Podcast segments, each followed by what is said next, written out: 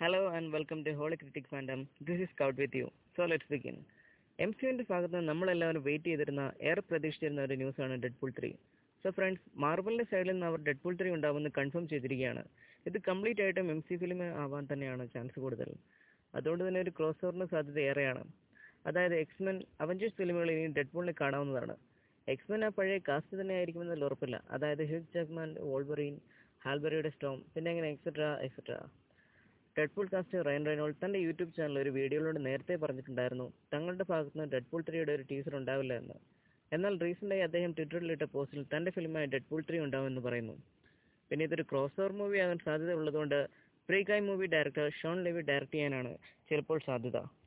ഏതായാലും ഡെഡ്പൂളിന്റെ ഒരു third part നമുക്ക് ഉടൻ കാണാൻ സാധിക്കുന്നതാണ്. Okay then meet you on next episode till then bye